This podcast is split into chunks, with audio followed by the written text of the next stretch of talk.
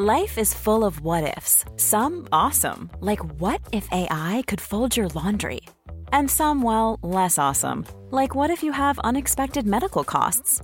United Healthcare can help get you covered with Health Protector Guard fixed indemnity insurance plans. They supplement your primary plan to help you manage out of pocket costs. No deductibles, no enrollment periods, and especially no more what ifs. Visit uh1.com to find the Health Protector Guard plan for you.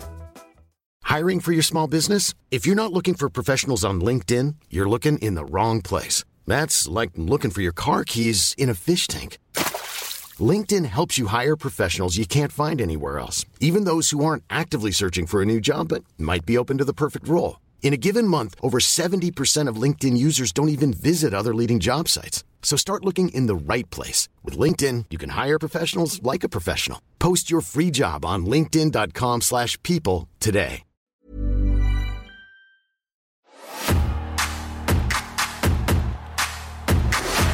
Person from an you know Indian descent to make it into British wrestling was kind of unheard of. What three wrestling matches would you watch if you were stranded on a desert island? This is what I'm asking wrestling's best. In the ring, around the ring, behind the scenes, or behind a microphone. I'm Tom Campbell. Thank you for joining me on Cultaholic Island for another episode of Desert Island Graps. Tonight, the People's Prince will be crowned your People's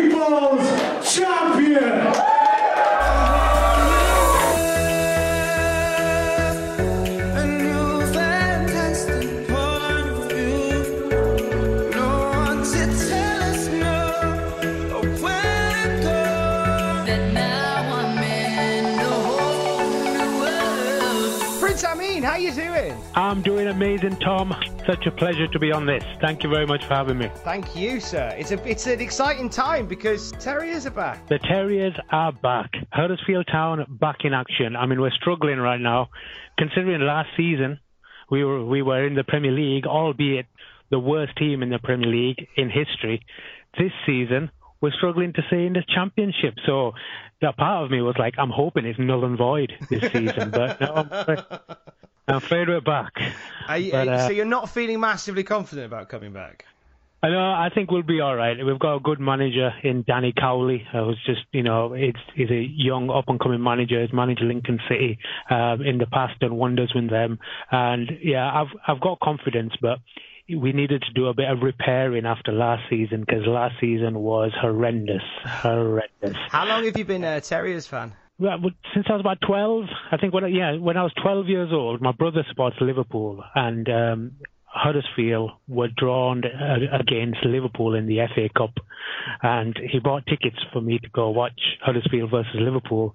I thought, brilliant, love it. I'd love to go watch Liverpool. Ended up going there, supporting Huddersfield all my life. I thought they're more local. Why wouldn't I support Huddersfield?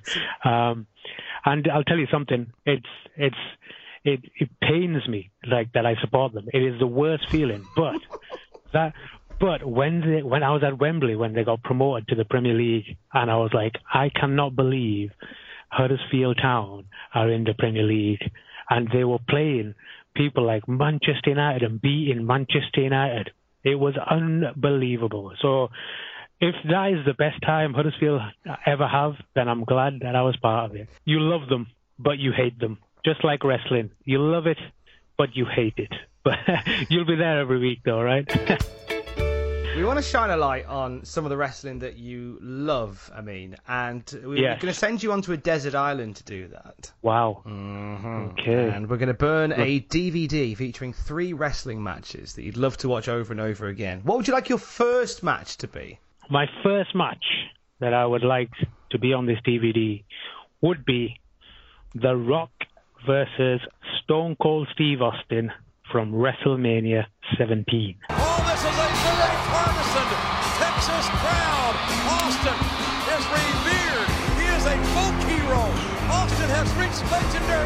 in his home state of Texas. No doubt and for good reason, because Stone Cold Steve Austin is a man of integrity. Stone Cold Steve Austin has backed up everything he has ever said in his career. But tonight, tonight, Stone Cold Steve Austin must take the championship from The Rock. I'm not sure if you've seen any of my matches, Tom, but if you have, I feel sorry for you. Mate, I was there with you. You, you, you tried to beat me up on multiple occasions when yes, that's the right. shenanigans That's right. happening. It's all right. I forgive you. That. That's a different. That's a different multiverse. It's fine. My wrestling style is character based. Um, I really enjoy the storytelling aspect of things. I mean, I listened listen to Rampage Brown's uh, Desert Island Graps the other day, and he was really into the intense, you know, fighting style, and you know, and that's brilliant. I, I mean, I, I enjoy that as well. But I like to be thoroughly entertained. These two, The Rock and Stone Cold Steve Austin, were not the greatest wrestlers of all time. They were not, you know, the strongest people of all time. But both of them oozed charisma, oozed character. And that's what sold this pay per view to me personally. WrestleMania 17. It was just like, here's The Rock, one of the greatest characters, elect, most electrifying man in sports entertainment versus Stone Cold Steve Austin from the Attitude Era, ass whooping, kicking ass. Is you know, it, it, how many people get to be of the boss? Stone Cold Steve Austin got to be of the boss, and I was like, these characters are absolutely amazing. Both of them in one match. I mean, they did it before. They did it before, but this one was probably the best time that they ever did it, and it had to be because of the finish. The, I mean, the finish at the end. I know we're skipping a lot of it, but the finish in the end, the whole story leading up to it was Stone Cold saying, "I need to be the champion. I need to win the title," because he needed that. He needed to be the champion, and what he did in the end, he joined forces with this, with Satan himself, as JR said. Um, he joined forces with Vince McMahon to become the champion. The story is absolutely amazing, and that that's for me. That's what wrestling is. Um, I mean, I love two guys just wrestling. However, if I wanted to see two guys wrestling and super real, I'd probably watch UFC, which I do watch. I watch UFC quite often.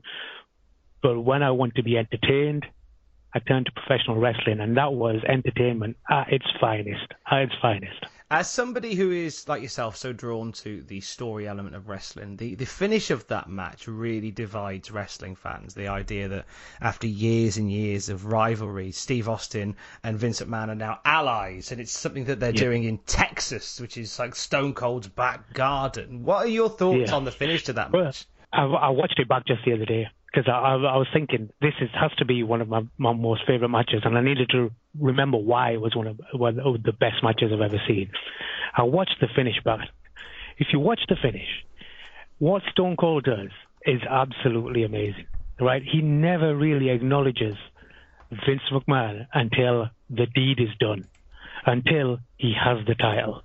So he Vince McMahon comes in, slides slides the chair. Stone Cold uses the chair. The Rock still kicks out. Stone Cold hits rock bottom. The the Rock hit, hits uh, something. I can't remember what it is. Something on Stone Cold. Stone Cold still kicks out. Vince McMahon has to interrupt the pin. This kind of stuff.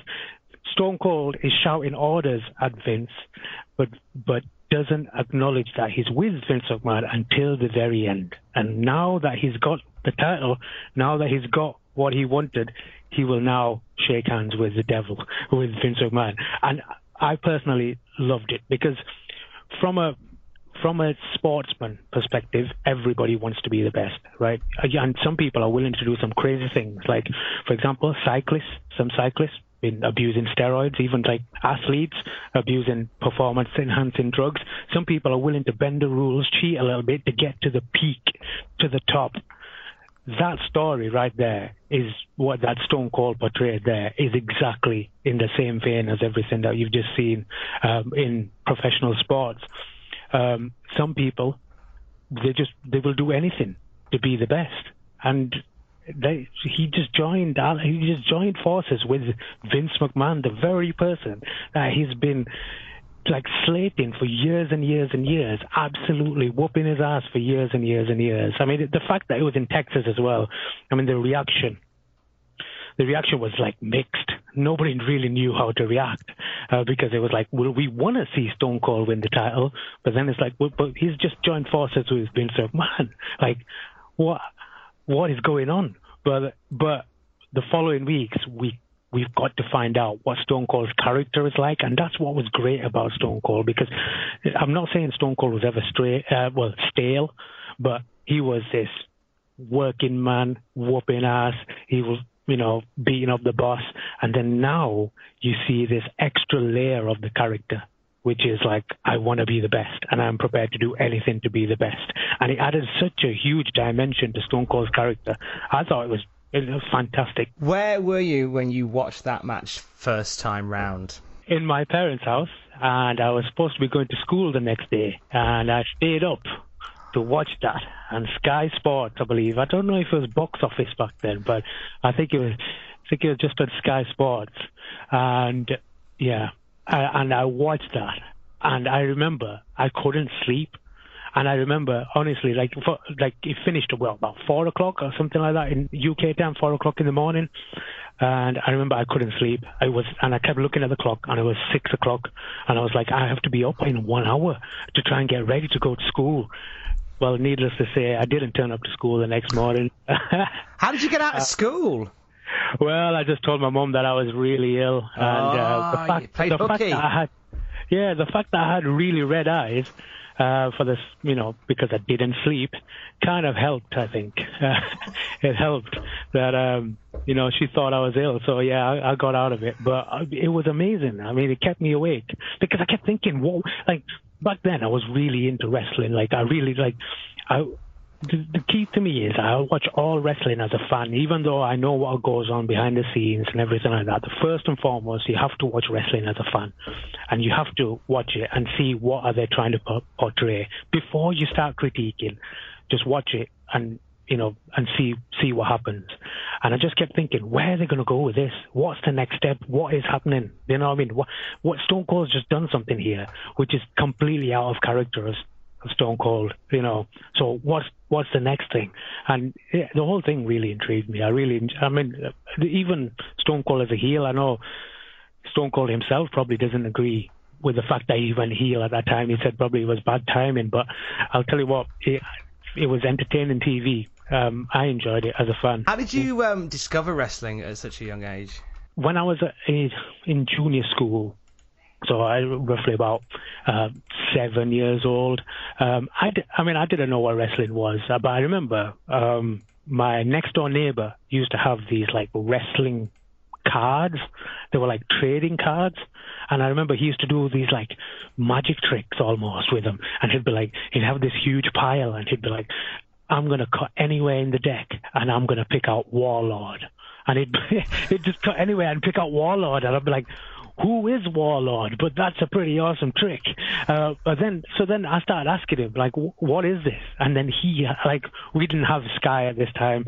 He had Sky. He was my next door neighbor. His name's John Paul Sturdy. Big shout out if you're listening, John Paul.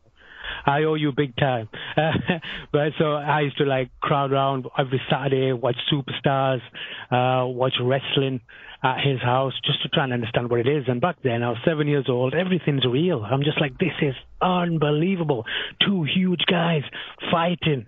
And, you know, I was fully drawn into it. And I think I watched it the first time. The first match I ever watched, I'm pretty sure of what I can recall was Bret Hart versus Barbarian on Superstars.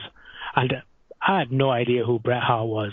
I had no idea who Barbarian was. I have no idea if even if it was a good match. All I remember is I saw that and thought, wow, this is unbelievable. And that was it. I, I was hooked ever since. Then ever since that, every Saturday I went to his. If I couldn't go to his, if he was away, I went to my other friends, convinced my parents to get Sky. Next thing you know, I'm aspiring to be a professional wrestler. I've said previously, and I was really flattered that we, we are the same hive mind completely by accident, which is you compared wrestling to, to magic in the sense Oh. that once you sort of discover that it's all sort of a trick, once you see sort of the wires and see behind the scenes, you either are upset that you've been cheated or you want to find out more. It, that's exactly. I love magic.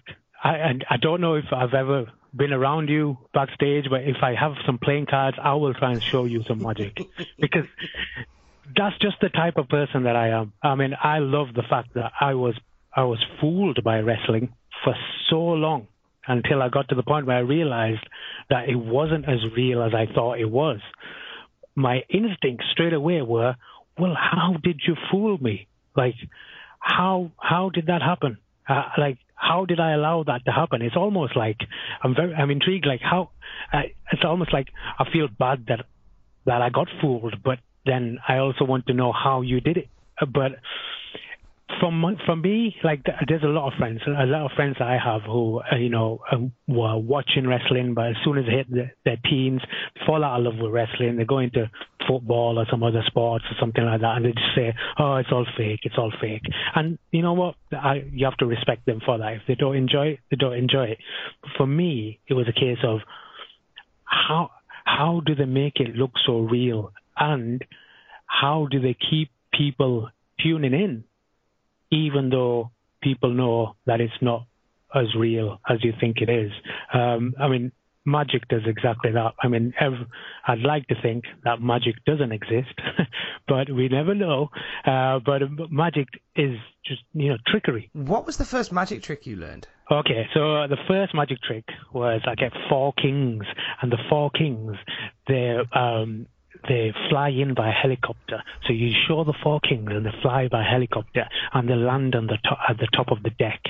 And then one king goes to the bottom, starts stealing everything from the basement. Another thing go, another, the next two kings go to the middle of the deck, starts uh, stealing um, everything from from the main part of the bank, but one king stays on top, and you show that one king. One king stays on top.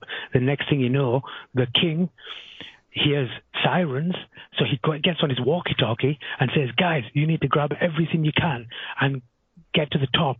You know, we need to go." And then all of a sudden, without any, you know, movement of any cards, without any cutting, the four kings appear at the top and they fly away in the helicopter. One day, Tom, I'm going to show you that. I'm going to show this audience that. I'm going to film that and I'm going to show you it. But yeah, it, I, I, just couldn't believe. I mean, once you know how it's done, it's incredibly disappointing. But, uh, Sold. Yeah, but um, but no, I I, I love magic. I, honestly, I I still try and learn magic tricks all the time. I love sleight of hand, trickery, um, anything like that. So um, I mean, I'll frequently frequently carry around with me a pack of cards. I remember showing Cody Rhodes a magic trick at uh, WCPW one time. He was in awe, and uh, no, I love it. I, I think backstage as well. I'm always that kind of character where I'm always like, uh, you know, we have a tendency in wrestling for everything to get a bit too serious, and then you forget that we're in the entertainment business. And if we're if everything is very serious backstage, then how can you really enjoy yourself out there? When I'm out there, you can see me enjoying myself when I'm when I'm a good guy or when I'm a bad guy. You can see me enjoying that I'm a bad guy, and because you see me enjoying that, you're more willing to, you know, oh yeah, this guy's a bad guy. Yeah, we're gonna boo him, or this guy's a good guy. Let's cheer him. Um, so in order to create that kind of atmosphere backstage, I always like I'd like to carry around playing cards, or you know, just play the odd practical joke or something. I'm always that kind of character. I like to keep spirits up. Really, it's not something I I I have to play a part. Uh, it's not like a part that I feel I have to play. Play. I just feel like everyone has their Monday to Fridays, which might be incredibly boring. And then when they come out on their Friday evening, Saturday evening, or Saturday daytime, whatever it is, and they congregate with all their friends, let's just all have a nice time.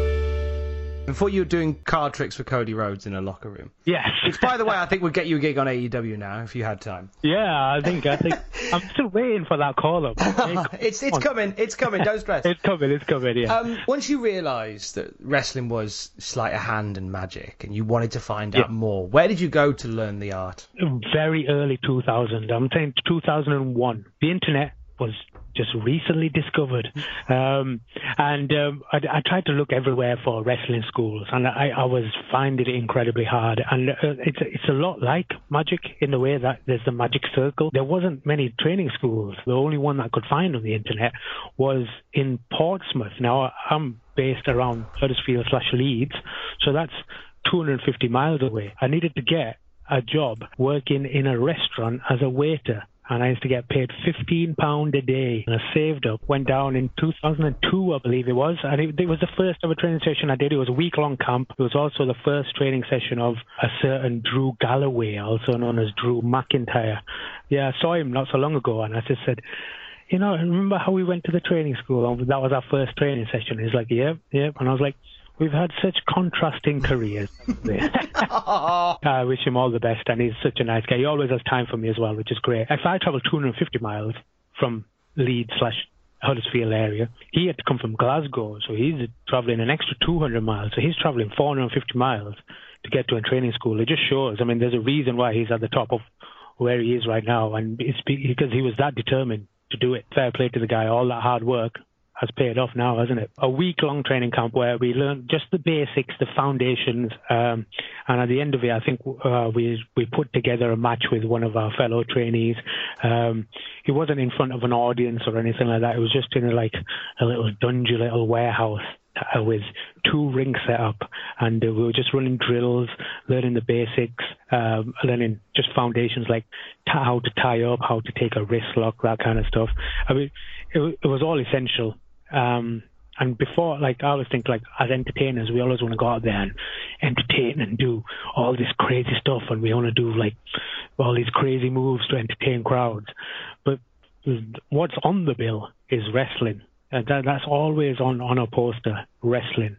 So if you can't actually go out and wrestle, then what are people paying to see? Portsmouth was a one-off, but uh, 250 miles was with you know one way, so 500 mile return. That was a bit much for me, but I did look around and found uh, a school in Newcastle um, under the name of WZW Wrestle Zone Wrestling, and that was only a 200 mile trip around. So I thought this is way more doable than Portsmouth. So I found. Um, yeah, I found a school in uh, Newcastle. Um, in, it was in I think it was Walker, Walker, a place called Walker in Newcastle. And if you know Walker at all, Tom, it is a rough side of. it's a it's uh, a it's a feisty place. It says, it's a feisty. Put it that way. That's a polite way of saying it. It's a polite way of saying it, Tom. Uh, but um, no, so I, I used to make the journey, journey up every week after that. Uh, that was every Sunday, and we used to train for about six hours. What I envy now of people is that they have training schools um, at their doorstep. So, you know, they can do a training on a Thursday night, they can do a training on Saturday, Saturday or whatever it is. So I envy that. Um, of that's what people have now. But on the other hand, they will never know the dedication that you would need to be able to do those kind of journeys every week. And I feel that because they don't have that dedication of doing those journeys every week, some of the passion for wrestling may be lost. You could go to a training school and be wrestling there, well, training there for about three, four months, and then next thing you know, you're on a show. Um, you're performing in front of a paying audience. And I'll be honest with you, three, four months into my training, I was nowhere near ready for um, to wrestle in front of a paying audience. And I actually went three years before I was allowed in front of a, a paying audience. But um, I, I'm so grateful for it because there's a word of advice I was always given. And it's like you never get a you never get a second chance of making a first impression. And I want to make sure that my first impression is a good impression. So with those with that three years, I've managed to get myself to an acceptable level. So when I go out there, people can be like, "Oh, well, he's pretty good." I'll keep an eye on him. Whereas if I went there after three months and, you know, I just stunk up the place, if I came out three months later and I was, you know, drastically improved, people will still remember the first me. So, yeah, I'm kind of grateful for the training that I had. I'm, I mean, and I'm, I, I didn't mind at all doing making the journey because uh, I, there's a real good bunch of guys up there. There's a lot of people that you might be familiar with, people like Jamie Ahmed, um, Mick, Mickey Limerick. I mean, those two guys especially, because I used to make the journeys and I didn't have a car at this point, so I used to, you know, catch several trains to get up there. Um, and sometimes I'd miss the train back because I'm out there flying for a show or something like that. And these guys would, you know, put me up in their homes. Um, so, yeah, I owe a lot to those guys. People may not remember Prince Ameen in 2005, but they may certainly remember Mojo Pervito. Oh my goodness. Claiming to be from Tijuana, Mexico.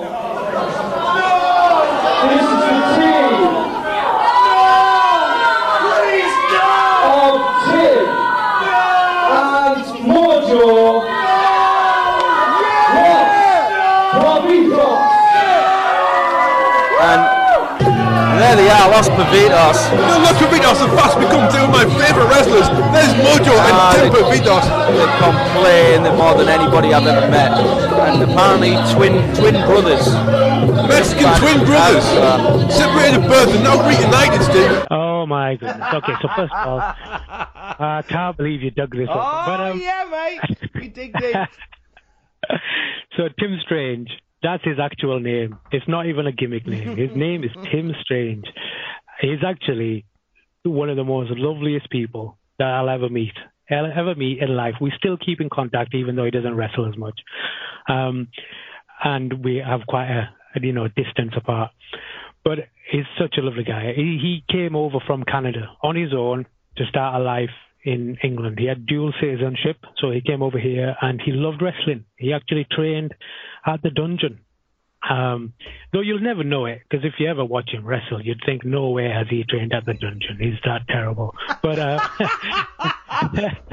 but but uh, he had some good he had some good contacts. But he he was I think we were kind of like lost souls because what happened was when we went to WZW, there's obviously the Northeast bunch. They're all they all know each other. They're all you know familiar with each other, or they you know they can talk about things that relate to them, or talk about you know a, a place in town that everybody's familiar with. Whereas me and Tim, because we're because I was from out of town and Tim was from Canada, like we kind of just you know came together because we we weren't familiar with everything. So yeah, but he's such a lovely guy and he's a great guy. And I think the name Los Pervitos. Now that is a terrible name, a terrible idea. But I think we stole this from Eddie Guerrero and Chavo Guerrero, who were the Los Guerreros at the time, I believe, and um, they had the they had the you know, they had the catchphrase, they had the line, which is "We lie, we cheat, we steal," and we were like,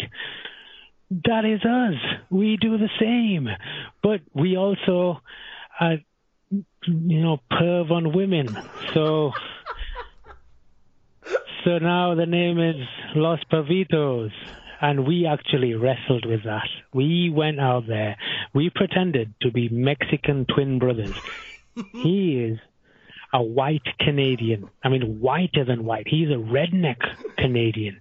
And I am of Indian descent. However, we went out there and pretended to be Mexican brothers in a tag team. Not even just any Mexican brothers, sorry, Mexican twin brothers. It was ridiculous. I'd like to erase this from my memory, please, Tom. How about how about we move on to your next match then? Let's move on Okay. from Los Pervitos. Okay. Thank you. Is the second match a Los Pervitos match or not? No, not at all. Uh, I wish it was, but we didn't have any noteworthy. what is your second match then for your DVD, sir?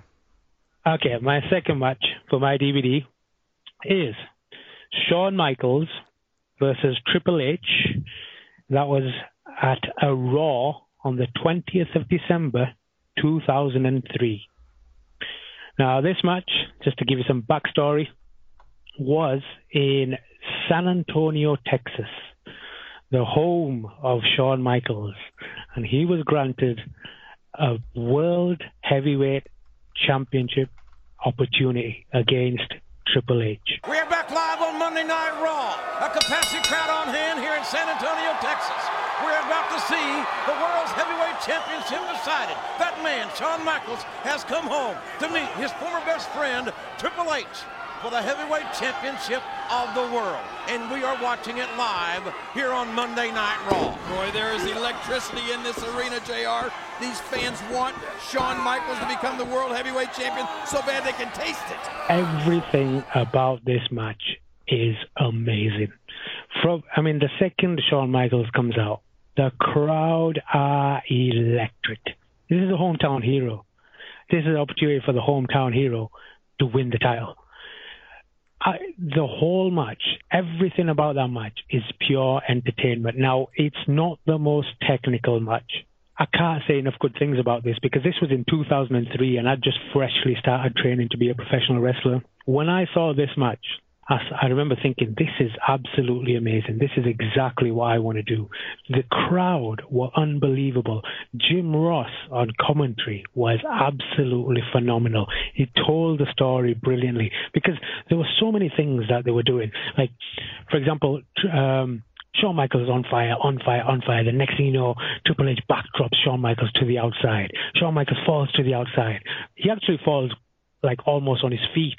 But Jim Ross straight away told the story of Shawn Michaels' injured back, and he's like, "Oh, he landed awkwardly there. He could."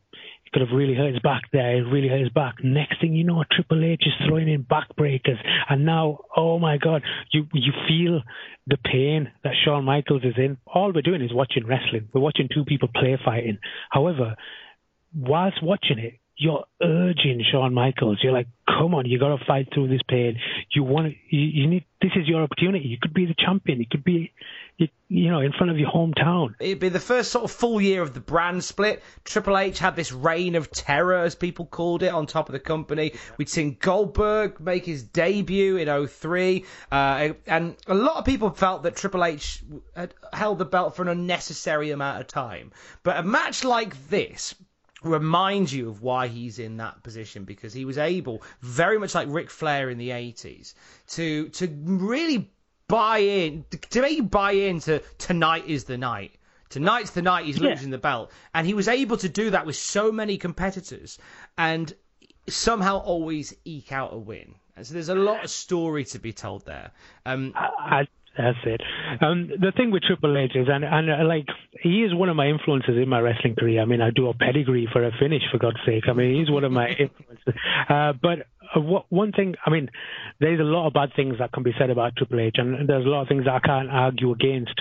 But one thing I will defend him on is is um, his character um, and the fact that he held the title for that long the reason that he, I feel that he needed to hold the title for that long is so that he could, you know, he could position himself as the top heel, the top bad guy. Now, everybody wants to see the bad guy lose. And the, if you if you genuinely hate this person, you will pay to watch him lose. Roddy Piper is a perfect example of this. He, he just goes out there, annoys everybody. People genuinely wanted to beat him up, genuinely wanted to, you know, watch him lose. And that's what makes a really good heel. And I think some of it right now is, is lost. I mean, especially in my early parts of the career, and I, I, I took lots of that. I took lots of that, and I wanted to be a heel. I wanted to be a bad guy. I wanted to, you know, I didn't do any autographs after the shows. Um, I didn't have any T-shirts to sell or anything like that. I just, this is my role. I'm a bad guy. Um, I mean, nowadays, I think we are a bit more open. Like we kind of understand, you know, wrestling. People are playing characters and things like that. But uh, you know, if I'm a magician and you've just seen me as Moj the magician in all my get-up on on stage, right? And you just see, and I've just painted this picture of like I have this, I can do this crazy magic, and I have, I can talk to different levels of whatever universes, and I can make stuff happen. If I then after the show or at the interval just turn up at the merch stand and just stand there and go, by the way, guys, do you want to sell? Do you want to buy some of my uh, t-shirts? Uh, I've got a DVD here. Blah blah. blah. I, I lose that mystique, and that's how that's. I genuinely felt that like when I was be, uh, in the early stages of my career, I wanted to take what Triple H was doing at that time, and it, don't get me, it's not just him. There's so many people before that. Like Ric Flair used to do it all the time. Uh, I mean, Ric Flair, admittedly, recently has said he's lost so much money because he tried to live his lifestyle. Because if he didn't, well, live his gimmick. If he didn't live his gimmick, it, you know, his mystique is gone. I mean, you're you're not the limo- limousine riding, jet flying son of a gun because I saw you drive a Ford Fiesta you know.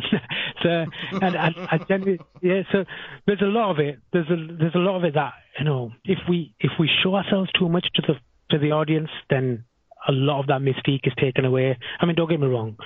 I can understand why people do it. Uh, you know, there's mouths to feed. This is your you know, you know your income. So you need to go out on the merch stand, try and sell some shirts, blah blah blah. But I always thought if I'm a bad guy, I'm not bringing one bit of merchandise with me. I'm not even making any because and I don't, when they do signings at the end, I'm not coming out because I don't like you. Why would I come out and sign your stuff? Um, but that's what Triple H was really good at, and that's why in this match, especially. So your first match, you were watching it as a fan, and you lay in bed pondering like what's going to happen next. You say with this yeah. one, it was just as you were starting your wrestling training. Yeah. Was there something from this match that you took into your next training session? If you watch Shawn Michaels, Shawn Michaels is possibly the best person, the best entertainer to ever have done it, in my honest opinion. Shawn Michaels is the best. Um, now, the little nuances, that's what I took from this. So when Shawn Michaels goes to the top rope to to give a, an elbow drop, he doesn't just climb up to the top rope and give an elbow drop. No. On his way up to the top rope, he pauses and he looks at the crowd and that gets a bigger reaction than the elbow drop itself. And I remember thinking, that's unbelievable because that's what's drawing people into this match. It's not the moves. It's, I mean, the moves are pretty cool and people want to see you win, but it's that connection with the audience and that stuff. And I mean, it's so hard to teach that in a training school because there is no audience. And even if you try and pretend to have an audience, like the WWE have now. I mean, it just looks fake, and you know, we never know what's actually working and what's not working.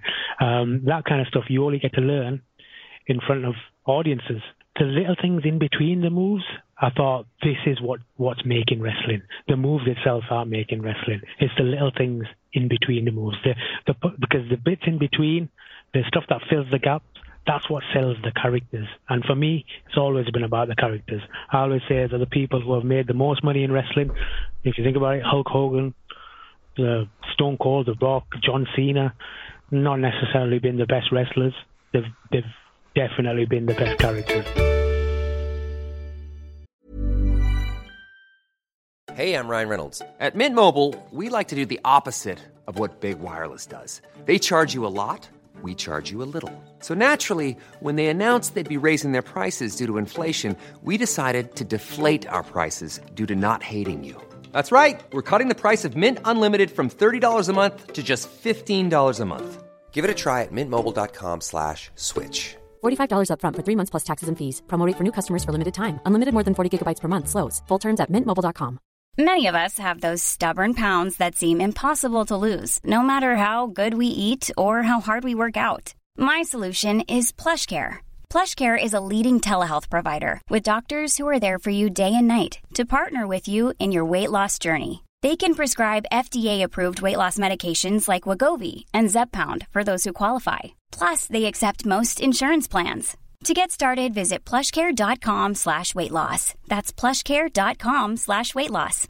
This is Paige, the co-host of Giggly Squad, and I want to tell you about a company that I've been loving, Olive and June. Olive and June gives you everything that you need for a salon quality manicure in one box. And if you break it down, it really comes out to $2 a manicure, which is absolutely insane. It's also so easy to get salon worthy nails at home with Olive and June. The difference between how your nails used to look when you did them yourself and now with the Mani system is a complete game changer. The best thing about Olive and June too is it's a quick dry. Dries in about one minute, lasts for five days, and full coverage in up to one to two coats. Visit oliveandjune.com slash perfectmani20 for 20% off your first system. That's oliveandjune.com slash perfectmani20 for 20% off your first system system.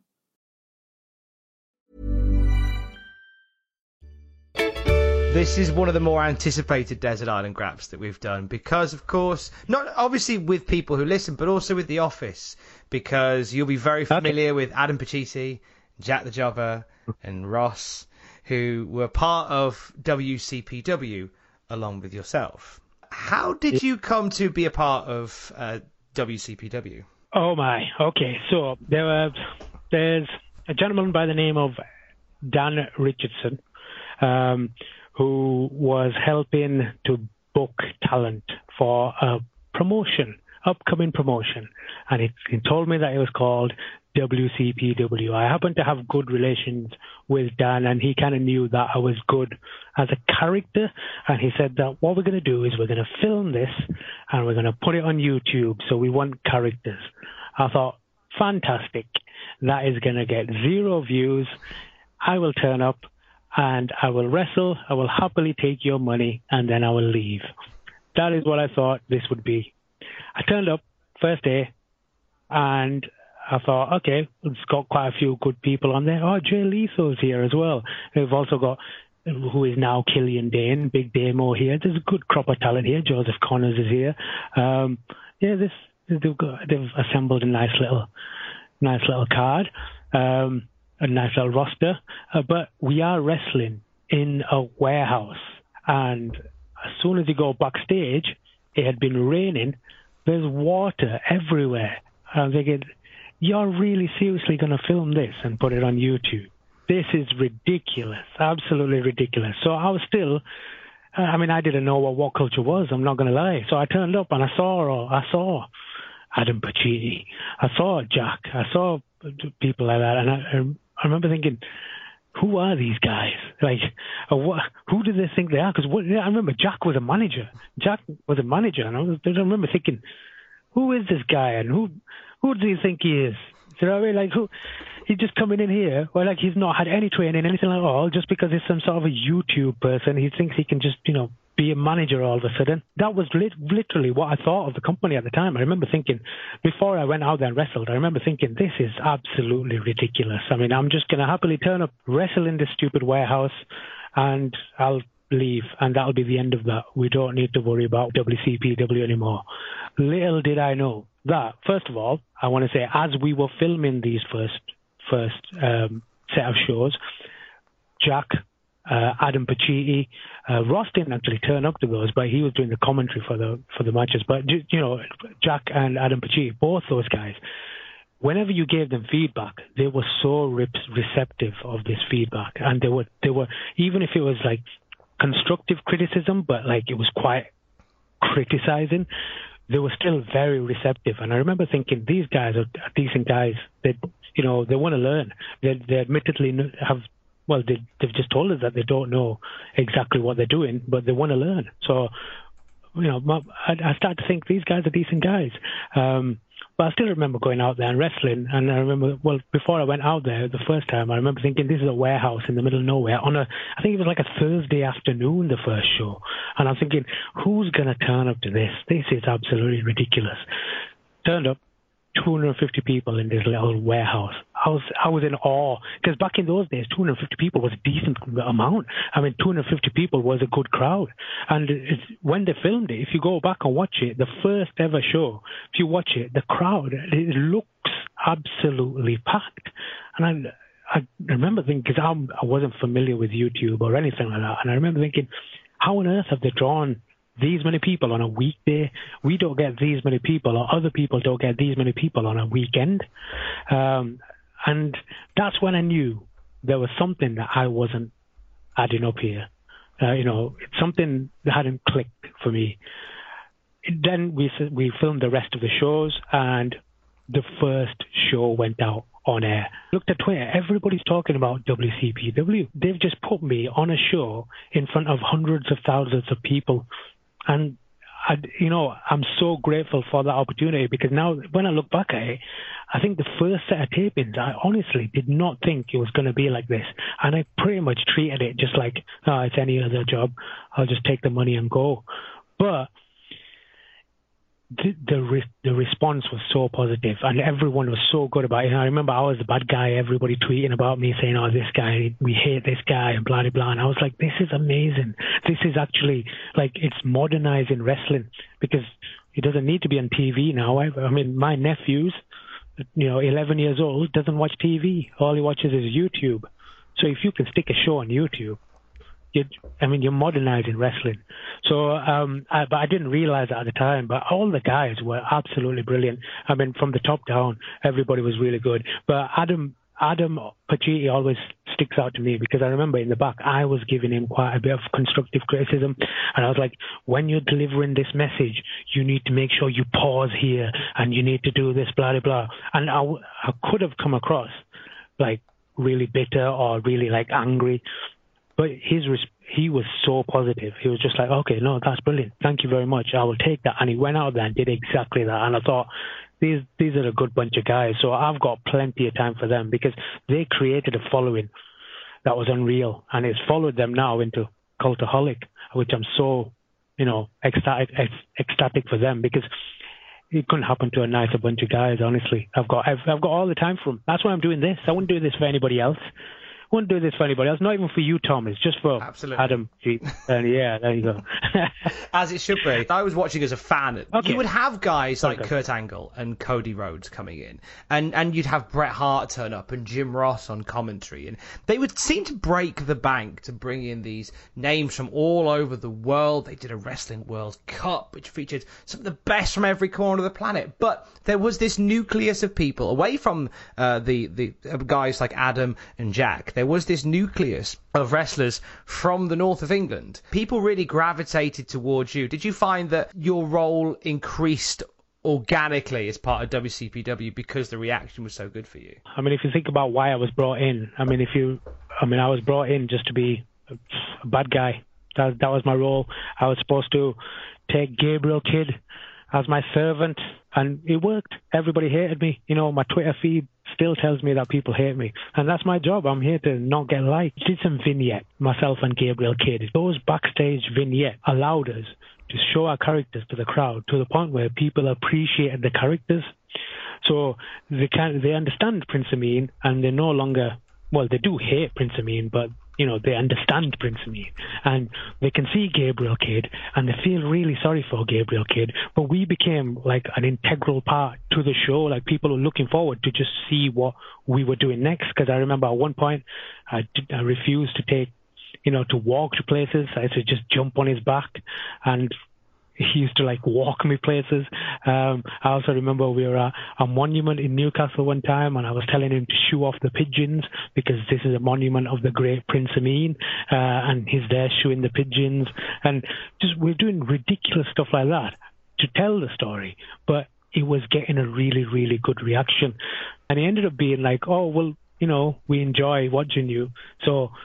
We're not going to exactly cheer you, but you know, we we we don't hate you as much.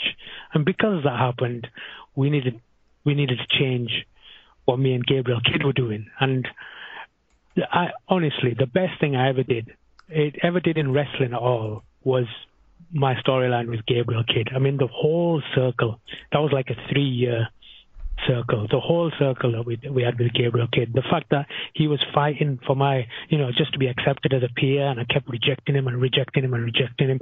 I remember the first time that I actually accepted him as my peer, and I hugged him. It was after a match that Gabriel Kidd had with Doug Williams, and I hugged him and the whole it was Newcastle O2 Academy. The whole place erupted. They went mental. And I remember always remember Dave Bradshaw. We Dave Bradshaw is fantastic at commentary. Compare him to Jim Ross, that kind of level. But he's there like Prince Ameen has a heart after all, and then they cut the fade away, and I was like, this is brilliant. Um, and then, but all that story, I mean, it really got me. It, it got me accepted with the crowd. Um, and people just start to you know, people start to understand that this guy may be a bit of a prick, but he's a lovable prick. He's all right. He's all right. It's Prince Ameen. So yeah, that's. I mean, it's unbelievable that ride because if you think about it, my whole aim, I never at any point was it discussed that Prince Ameen, you need to become a good guy now, or we're aiming towards being a good guy it just kind of happened naturally. I never really changed my characteristics either. I was always doing, I was always doing dastardly deeds, but now they're getting cheered, and it's it's crazy. I mean, it was thoroughly enjoyable. But when I said shoe pigeons um, uh, when we were filming that vignette, um, what I tried when I said to him, "Oh, you need to shoo these pigeons away," and it was in front of everybody. Like we didn't hire out the monument to a private, and then just me and Gabriel Kidd just privately do this. You know, the normal casual public were in the streets and there's me in Prince Ameen gear and Gabriel Kidd dressed in Prince Ameen gear, um, shooing pigeons. And he just, I remember him turning to me and going, Look, is this, I'm afraid this make me going to look real crap. Um, I mean, and I was like, don't worry about the crowd, don't worry about the public, it's fine, we'll just film this and go. And he's like, no, not for the public, I'm afraid it might not make me look so good. Um, and my future might not be so good at WCPW. And I, I just had to kind of sit him aside and just try and explain where we were going with the story, what the purpose of the story was. And in order for him to have this miraculous comeback, he needed to taste the ultimate lowest of the lows. Like he needed to be degraded so much so that when his comeback happens, it means so much more. Because if he never accepted that the servant role and he just blatantly refused all the time, refused all the time, and then came back, well, they knew that was going to happen anyway. But for him to accept the servant role and be willing to do the the silliest things, the most degrading things, his comeback meant so much. And I think he says this to me all the time. Uh, um, like I owe him a lot. I have to say that I owe him a lot. But he, he always says he owes me a lot as well. I think we we complemented each other brilliantly. It was a perfect partnership. Is there somebody that you met while at WCPW that you got along with that you didn't expect to? I mean, obviously, I, you got to say Cody Rhodes here. I mean, he's a legend. He actually is a legend. Uh, he's such a nice guy. I mean, he came here. I remember he wrestled Kurt Angle in in Altrincham, and we had a crowd of two and a half thousand people there. And I I'm not going to say that we had anything to do with that draw. I mean, we might have had something to do with that draw, but the fact that we've got Kurt Angle versus Cody Rhodes, that is a huge draw. And he's backstage. I mean, a lot of people, I see a lot of people, he just came out of WWE and his name is fresh and, you know, he's doing all this amazing stuff on the indies and he's just drawn us this massive crowd or helped drawn us this massive crowd. And he could be he could possibly be like one of the biggest independent stars right now. He doesn't need to interact with as minions, as little peasants, as I would say. Um, but he was there with the boys, just you know, just, just interacting with us. And I remember I just I used to walk past people. I just just walk past him and I just be like, hey, like an old school thing to say is like, hey, uh, thanks for the thanks for the draw, brother, and then just walk away. Uh, he just he just uh, thanks for the house, and yeah, he just laugh, he just laugh. But he's such a nice guy because he interacted. He you know he went out with us. He he uh, you know went for meals with us, all that kind of stuff. Um, and what was amazing about Cody Rhodes is I remember one time. Um, I was on a sh- we were on a show in Nottingham, and Gabriel Kidd was going to fight um, John Morrison. Oh, Johnny. I can't remember what his name was. he has a lot of surnames, as John Morrison. yeah, yeah. Uh, so was going to fight John Morrison, and John Morrison came in and he was like, "Oh, so what is your deal? What is you know what's happening here?" And like he was going to fight Gabriel Kidd, so it's like, "Well, wh- why are you there?" And all, he was asking all these questions, which he's entitled to do. He wants to try and put something together. Cody Rhodes inter- intercepted, and Cody Rhodes used to say, "Oh, well, this guy, he's this guy's servant, but uh, but." And he's trying to be his peer, and but and finally this guy's starting to acknowledge him, and, and he filled out the whole situation, and I couldn't believe that Cody Rhodes would spend time to do that. Um, and yeah, lovely guy. Honestly, I've got all the t- I've got nothing but good things to say about Cody Rhodes. As well as taking a DVD with three wrestling matches onto the island, you're also allowed to take with you a movie, an album, and a luxury item. Oh wow! So, uh, when I say to you a movie, sir, what's the first sort of movie that comes to your mind? Okay, the first movie that comes to mind is The Green Mile. Now, I'm not. I'm. I'm just going to say this. This isn't very manly of me. Um, I'm not here to try and show people how manly I am, but I cry every time I watch that movie. It is amazing absolutely amazing. Um, I've seen it so many times. I pretty much know it word for word. So that's the one. That's the first movie that comes to mind. Um, the Green Mile. When you say music, though, this is where it's really controversial. Okay. Because I'm I'm going to say No Strings Attached album by NSYNC. Whoa. Okay. And that's that's a shoot. That's a shoot, brother. telling you, it's a shoot. I, is perfect for long road journeys. It's just sing along music. You just, you know, you've got nothing else to do, especially when it's me. And when I finally learned how to drive and I was traveling up and down trying to do my training, there's just me in a car traveling 100 miles there, 100 miles back. I needed something to keep me occupied. NSYNC, no strings attached. Know that album word for word. Brilliant. When you're not Sang along um, to every single. when you're not carpooling with NSYNC, who's your favourite wrestler to carpool with? Oh, without a shadow of a doubt, Martin Kirby. Nice. Hundred percent, hundred percent. Um, you, I, I, I worry about people. You know, if me and Kirby are backstage, I worry about everybody else because we are always going to be up to some shenanigans. Hundred percent. We will do something, and we will cause havoc. And yeah, he's he's one he's one of my favorite people to travel with, and he's also one of my favorite wrestlers. I think I'll I'll get back to him in a second. I'll get back to him. Oh, okay, okay, noted, noted. and how about a luxury item? Just a comfort from home that, that either is functional or just makes you feel better. I'm gonna bring my turban. Nice. There you go. Um, can I bring my turban and my flying carpet? Yeah, of course you can. why would Yeah, you want to no, bring the Why would you want to bring the turban? I'll tell you. I'll tell you honestly why. Because I've- don't know about how other wrestlers feel, but when I bring out my carpet, when I bring out my turban, when I wear the turban, um, I just feel like this indestructible person. I feel unbelievable. I don't care what's wrong with my day-to-day lives. There's many things wrong with it, but um, as soon as I wear my turban, I come out with my magic carpet. That's it. I feel indestructible. So if I was alone on a desert island, I'd want to feel indestructible. So I'm going to bring my turban and I'm going to bring my magic carpet. And hopefully the magic carpet might fly me to some place where it's heavily populated and I don't have to live alone. there you go. Where's um Where's the turban from? It's actually from India. Um, the, the turban itself is nothing to do with royalty. Um, the turban itself is is used for weddings uh, and ceremonies. So you know the the groom would wear this big turban, um, and you know it's it's the, big big wedding, and every every Indian wedding is a huge wedding. You invite your friends of your friends of your friends of your friends, and then their friends, and it's just huge. You get like hundreds of people turn up. Um, it's a really really really big deal. I mean, it. It should be. it should be anyway. But like, I think in the Indian culture, it's always like you only get married once, and you know, no matter what goes wrong, there's no such really such thing as divorce. How good or bad that might be, but there's no such thing as divorce. You just kind of that's it. You're de- this is it. You're married.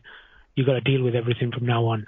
So it's the biggest ordeal because it's the parents giving the daughter away, um, the parents of the the groom now receiving another uh, a girl. Oh, it's it's such a big display. So one way to stand out when there's 400 people um, is to wear a huge turban, and you know the the bride will wear really multi multicolored clothing, and it's just one big show. Um, but that's that's what it actually is. It's a it's a turban that's used for um, for wedding purposes, but it looks glorious. And if you didn't know otherwise, you would assume it's to do with royalty. So that's my turban. That's why I would I'd want it because it looks amazing and makes me feel amazing. Don't get me wrong. I mean, when I first started, I, I thought, well, I'm a prince from India, so I have to wear it, and, you know, and, it's maybe like looking back back on it now, if I was starting wrestling now, maybe I wouldn't have a turban, but it's become a part of me. And as you said, like you can't associate Prince Ameen without a turban now. It's my comfort really more than anything else. I wear a turban because I, wa- I choose to wear a turban, not because anybody's telling me to wear a turban. And then that's the thing. When I first did the flying carpet, um, a lot of people were like, "Wow, I can't believe they're making Prince Ameen do a flying carpet." And I was like, "Well, that was actually my idea, guys.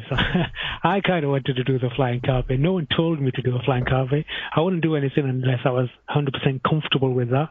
Um, and I'm 100% comfortable with wearing my turban and doing the magic carpet." Why do you say that you wouldn't do it now if you if you're starting out again? Okay, this is oh, we're opening up a can of worms here, Tom. Are we really going Only there? if you, We're going- only if you're happy to open said worms. We don't have to. No, I will. I will happily. I will happily. When I first started, I mean, bear in mind this is early 2000, so 2001, 2002.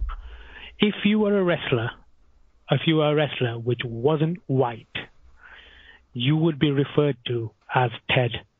It doesn't matter what your name was, you'd be referred to as Ted. I presume I don't know the exact origin, but I presume it's because Ted is like a like a teddy bear and you're of brown color. So and that, and that's that's kind of just the norm. I mean, people used to say that without even realizing the connotations of it. They just, oh, that Ted, oh, how's it going, Ted? And me, being as ignorant as I was, would acknowledge people when they said, oh, Ted, how's it going? And I'd be like, oh, I'm good, thanks. Um, I had no idea what it meant at the time. And it's like, uh, for me, if I'm honest with you, at that time, especially at that time, a person from an you know Indian descent to make it into British wrestling was kind of unheard of. I mean, there wasn't many out there. There wasn't, if any. Um, I think there was me and RJ Singh that came about quite close to each other. Before that, I don't think there was many um, at all. So I was kind of like, I just, I love wrestling that much that I just want to be a part of it. So I kind of, I might have accepted things that I totally would not have right now, just because I was like, oh well, I don't want to blow my opportunity to be in wrestling. Um, so when I first started wrestling and when I first became Prince Ameen, and I mean, this was my thing, and I felt really bad about this as well because we talk about Los Pervitos, where I pretended to be a Mexican twin. The reason I wanted to be pretend to be a Mexican twin is because I didn't want people to realize I'm of Indian descent, because I almost felt ashamed of being from Indian descent because there's not many wrestlers coming from Indian descent, and so I was like, well, I'm just going to pretend I'm Mexican for a bit, and I did that for like three or four years. And then finally, I was convinced to do Prince Ameen. Well, I was tr- convinced to play my Indian character, uh, or convinced to do me.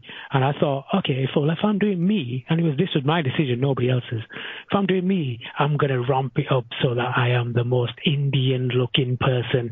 I am gonna be like over the top, you know, daft and silly, uh, like proper you know, just throw out this whole racial stereotypes at people. And at the time, I thought that's brilliant. And this is why I was like throughout my like first ten years of my career, I was a bad guy because it was also ingrained in me that if you're not white or like an old English terminology to describe a baby face is blue eye. So if you're a blue eye, you're a good guy. So what that says is if you don't have blue eyes, you're not a good guy. And how many people in in when we talk about race and talk about you know people that skin colors, I mean how many skin colors have blue eyes? There's only one skin color that has blue eyes. So uh, in my first ten years of career, uh, ten years of my career, I just thought, okay, I'm the bad guy. I just assumed I was the bad guy. That's it. Like I, it never was even discussed with me. He'd be like, "You're up against this guy. Okay, cool." I'd I'd just say, "Okay, well, I'm the bad guy. I know it," and I'd go out there and just do all my evil deeds. I must say though, when I went out there, I never liked to draw, even though it's so stupid because I used to go out there dressed with everything.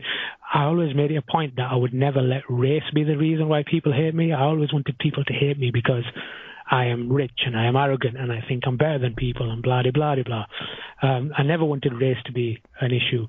But don't get me wrong, it did happen. And I probably helped, uh, helped that come out at times because of the way I was dressed. And I, that, that's why I, nowadays I would not wear the same thing. And this is what, I always say, because Amir Jordan, or Bill, as, as I know him, Billy, um, I, I'm really proud of him because he goes out there and he's allowed to be a good guy. As soon as, as soon as he comes onto the scene, he's he's a good guy. And I'm like, this is unbelievable. He kind of makes me feel good about myself because I think I rode a wave there where we're taking out the old backward thinking and going into the new way of thinking, the more logical way of thinking. So I kind of rode the wave to allow people like Billy to come out there and just be a good guy straight away because reverse, you know, 15, 20 years ago, that wasn't even an option. You know, you would be a bad guy. Um, so that now, if I was to come into wrestling now, I mean, don't get me wrong. I mean, I'm proud of my culture, and I would still like to wear a lot of things, you know, to embrace my culture. But I probably wouldn't go as over the top as I did uh, because I did it back then to try and you know sell my character as like I'm a rich Indian prince. Um, I don't think it's needed now. I think it I think it kind of draws unwanted attention to it.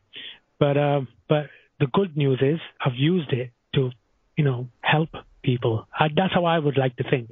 I've uh, I've used it, and people realize that you know it's it's not just a race thing. This guy's Prince Ameen, and these guys have actually come round from booing me to cheer, cheering me. So, you know, it's yeah. I'd like to think I've done good that way. But um, if there's anything notable in my career, that's that's probably what I what I want to go down for. You know, just creating opportunities when there wasn't any really. There's a lot of things that are going on in the world at the moment that we kind of need to discuss. So, what's been incredible over the last few weeks is that people are talking now. For years, people have been talking, and nothing has really changed. And uh, like, I'm in a relationship with my partner, my fiance. She's white. I've been with her for like what 11, 12 years. We now have um, mixed race, um, or you know, mixed race nine month old. Um, baby and I'd like to think that when he grows up he doesn't even need to worry. Like I just look at I just look at my baby right now and when he wakes up in the morning he looks at me and he smiles right? He will also look at my partner and smile. He does not know at all any difference between us because you know we are just two humans and we both love him. Uh, as, and at the end of the day, that's all it is. What's been happening before is that we've had so many people just say things that no one's actually learned from it. Whereas I think now it's easy to it's easy to tell people like people are starting to relate. Now we live in a society where people are so much more accepting. I see so much positive stuff on social media now. There's there's always going to be idiots out there, but there's so much positive stuff. And the Asian culture or the, the Indian culture or the Muslim culture, stuff like that, we have had our bad times. But at this moment in time, it is really about Black lives. I just want to mention that because I can comment on my experiences of times where I felt like you know I've been racially abused, but I do want to say that like at this moment in time, we need to focus on the Black lives because don't get me wrong, the the Muslim culture, the Asian culture, anything like that, that'll probably come back. Might get cycle, but we do really focus because right now, especially what's happening in the States and in the UK, to be fair, um, it's so hard to explain to people, and, and and there's so many people that want to do good, but it's so hard to explain to them like how to do good or, or what we what we would feel or what a certain person will feel and until you felt it. It's it's hard for people to relate and i will say that it is really hard for people to relate but try your best to relate because if you can try and relate then you're learning and if you're learning then you might be able to help. What would you like to say to young prince Ameen? What i would i said this to uh, I said this to uh, a lady that I was traveling with, um, who mentioned that she had been she was verbally abused, um, just you know crude things said, and I just I remember saying, um, well, why why are you involved in like why did you stick around? Why are you still involved in wrestling? And her response to that was because you know I'm not going to let some idiot um, dictate to me that I can't do something that I love to do. And that's exactly what I would say to my, to young Prince Ameen now. I'd say, look, you need to stand up. Don't let these idiots stop you from doing something that you love to do. And that that was really my only other option at the time. Is because I, I felt I was in a position where if I really didn't like this, then I just need to stop wrestling. So I'm kind of glad I stuck with it. But what I would say is to myself is try and stand up a bit more. I, I have stood up at times. I've had people say to me, know, the headdress, you know, the, the turban isn't working. Can you put on one of those things that like the Taliban wear, which is like a tea cloth? And I was, I was absolutely outraged to the point where I'm like, that's not happening. So if you want me on the show, you're going to have me as Prince Ameen, or else you don't want me, or else I'm not going to be on the show. And guess what? I wasn't on the show. Um, so that kind of, so I did stand up for myself a little bit. But what I would say is now, especially now, is try and stand up. And not, I don't mean stand up as in cause fights. I mean stand up and just say, look, this isn't acceptable. Just educate people. What we need to do as a whole, you know, as a human race, is just educate everybody about everybody.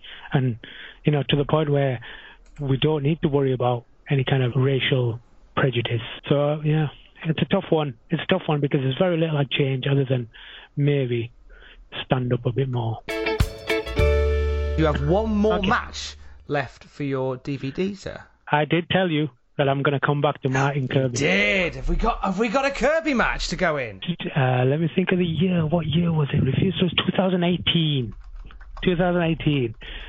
Martin Kirby versus Joseph Connors for the WCPW heavyweight title. Phenomenal. Now, for those of you that are unaware, let me give you the backstory because this is amazing. So when, so much like myself, who evolved into a character, uh, uh, when we first started, myself and Martin Kirby, we were just out there amongst all these like big names, like you said, like the Cody Rhodes, the Kurt Angles, the um, you know, the Jay Lethals, all this kind of stuff. And we were just out there trying to make a name for ourselves. So we used to go out there and try and say, okay, we're going to work on our character. Martin Kirby goes out there, works on his character. His character is a really annoying little shite. that is his character. And you really just hate him. Absolutely despise him. Because he's just this really little annoying little beggar. And you're like, ah. All Martin Kirby's been doing has been doing, you know, comedy matches, wearing dresses, all this kind of stuff. He goes out there with Will Ospreay and they steal the show. Finally, we're seeing Martin Kirby the perform, the, you know, the athlete. That was a huge turning point for Martin Kirby. We now know that Martin Kirby can go. He's awesome. So he starts getting cheers from the crowd, whereas, whereas the general manager at that time of WCPW was Adam Pacitti, Cultaholic's own. Now, he general a general manager as a general manager he was you know he's erring on the side of the good guys and Martin Kirby really used to annoy him like really used to annoy him. So as soon as Martin Kirby won the match against Will Ospreay, Martin Kirby they start demanding title matches or a rematch with Will Ospreay. So as a way of punishment, I think Eric Bischoff, who was the acting general manager at that time alongside um, Adam Pacitti, gave Kirby a match. And they said, you will have your rematch with Will Ospreay, but it's also against uh, Marty Scurll. It's also against Travis Banks. And it's also against Pete Dunne in a five-way match. Martin Kirby ends up winning the entire match because the stipulation was if they win that match, Oh, sorry, no, that wasn't stipulation. He, Martin Kirby ends up winning the match, and that's when Martin Kirby decides to really amp up the fact that he needs to get a title shot, title shot, title shot. So he starts doing silly things like doing karaoke. He used to come out there in the middle of the match uh, and just start singing karaoke. Um, you know, just hold up the show or handcuff handcuff himself to the ropes, and you know, so that the show can't go on. Adam Pacitti finally gives in and gives him a title match against Joseph Joseph Connors. On the flip side to that, Joseph Connors started off as a relatively nice guy, relatively nice guy. He was, um, you know, feuding with Joe Henry at the time, uh, and then a really evil side of Joe uh, Joseph Connors came out. The really like possessive side. He needed the world title, um, and he he became the champion, and he became this evil, like evil. Um, bad guy, and it was it was such a sight because he used to look at the title like my precious, and it was his character was amazing. I mean, the reason why I'm so in depth with these characters, I'll explain to you in a second. But um, these two guys then have a match at um, Refuse to Lose 2018.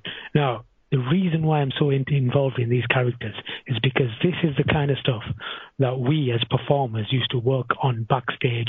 We used to talk to each other and we used to say, okay, what, what do you think I can do with this? Or where do you think I can go? Because they don't have the same name power as um, a Kurt Angle. I mean, uh, if I was looking at the card the other day, and who else was on the card on then? Uh, I, I refused to lose 2018 was Minoru Suzuki. Um, we had Cody Rhodes against Doug Williams. Uh, Rampage Brown was on the card, and then the main event was I think Kurt Angle and Joe Henry, and then there was also uh, Nixon Newell uh, was going to NXT. Now she was on it as well. I mean, when you look at that card, you think, okay, Kurt Angle's a huge name. You look at that card and think, well, Cody Rhodes is a huge name. Alberto El Patron is a huge name. Minoru Suzuki is a huge name. But the match that got match of the night and the match that the crowd were fully invested in were two homegrown talents. It was Joseph Connors versus Martin Kirby, and this huge storyline that has been on the YouTube shows. Uh, it's been on everything, um, but like the whole crowd were that invested that when Martin Kirby finally made his entrance, the crowd all Martin Kirby. Nobody dished these out, by the way. The crowd all bought pink um, glow sticks.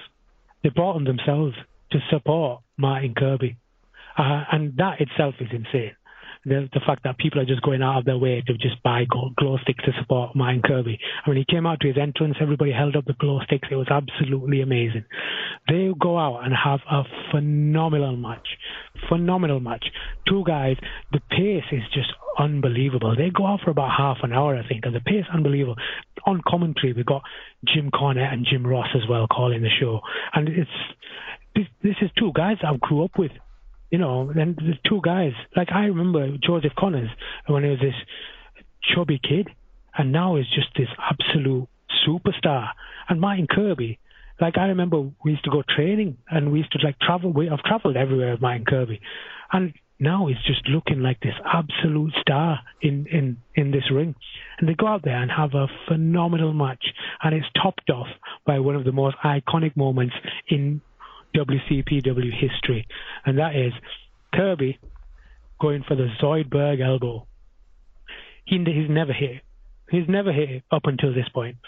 And this is, if there's ever a moment to hit it, it is now because it's for the title he goes on the top rope. Well, he goes on the middle rope. He, he walks across the ropes and he's about to hit the Zoidberg elbow.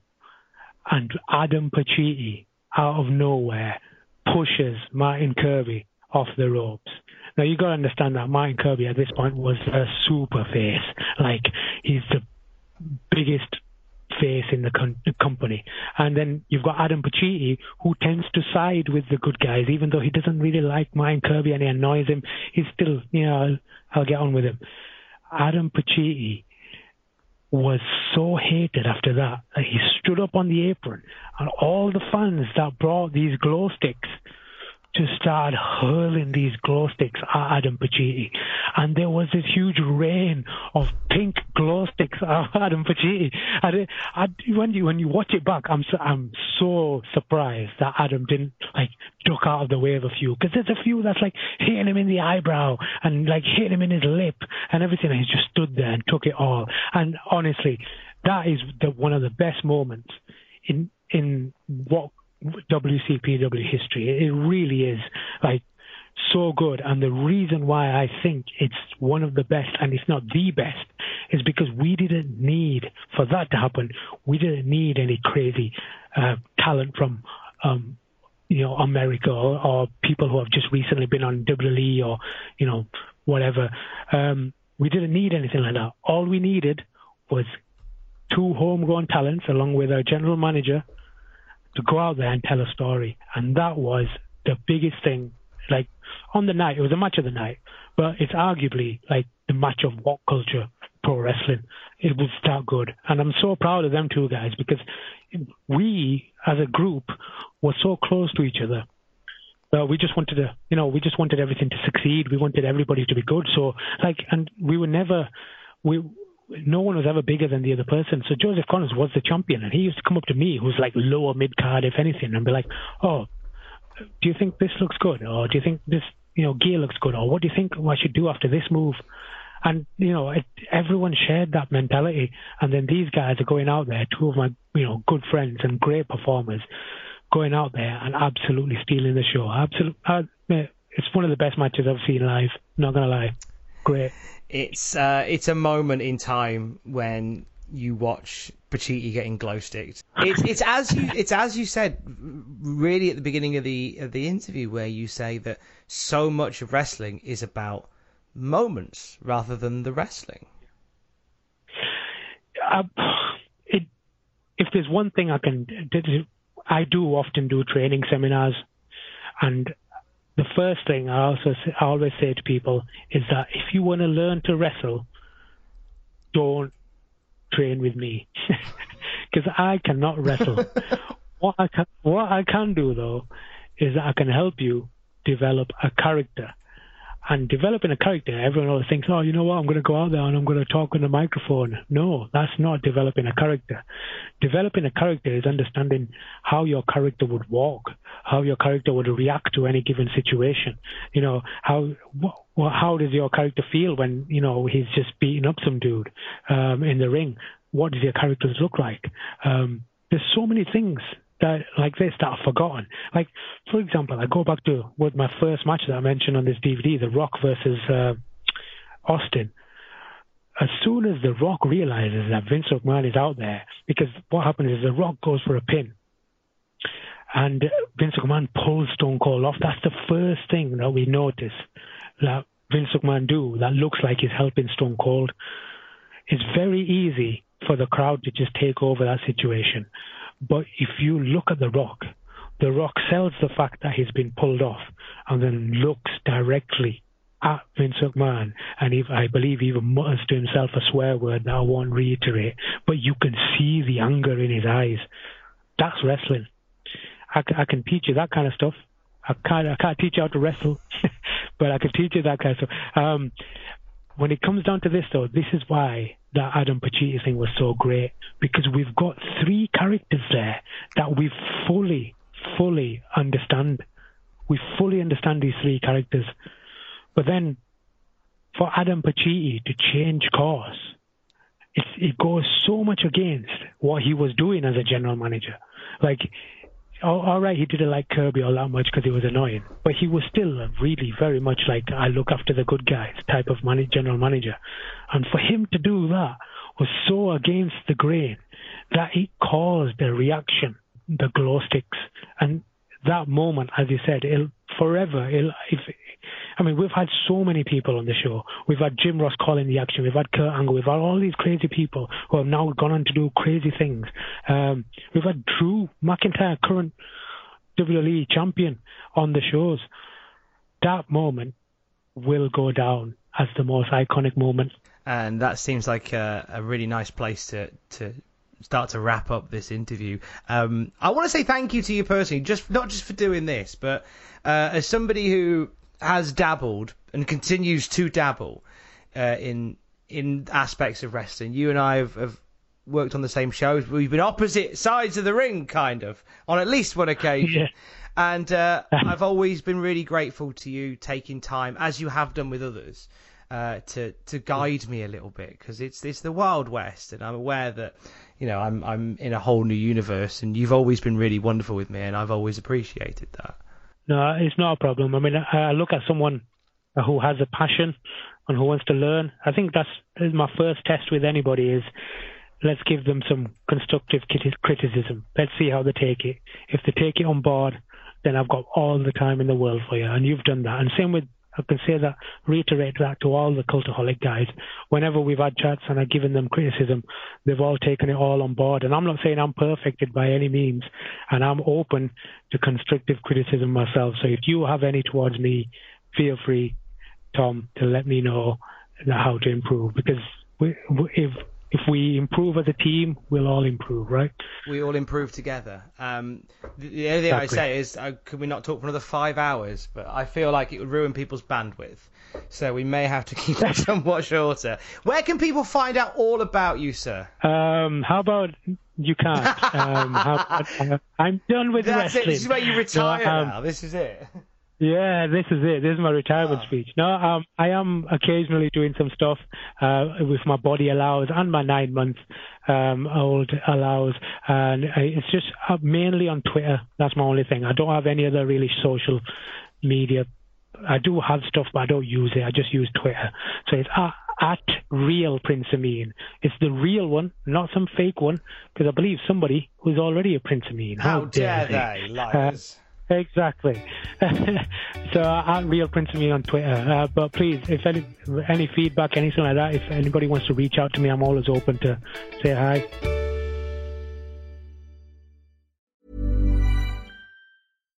Hi, I'm Daniel, founder of Pretty Litter. Cats and cat owners deserve better than any old fashioned litter. That's why I teamed up with scientists and veterinarians to create Pretty Litter. Its innovative crystal formula has superior odor control and weighs up to 80% less than clay litter. Pretty Litter even monitors health by changing colors to help detect early signs of potential illness. It's the world's smartest kitty litter. Go to prettylitter.com and use code ACAST for 20% off your first order and a free cat toy. Terms and conditions apply. See site for details. Mom deserves the best, and there's no better place to shop for Mother's Day than Whole Foods Market. They're your destination for unbeatable savings, from premium gifts to show-stopping flowers and irresistible desserts. Start by saving 33% with Prime on all body care and candles. Then get a 15-stem bunch of tulips for just $9.99 each with Prime. Round out Mom's menu with festive rosé, irresistible berry chantilly cake, and more special treats. Come celebrate Mother's Day at Whole Foods Market. For all the wrestling headlines in just 10 minutes, search Cultaholic Wrestling News on Apple, Spotify, or wherever you get your podcasts from.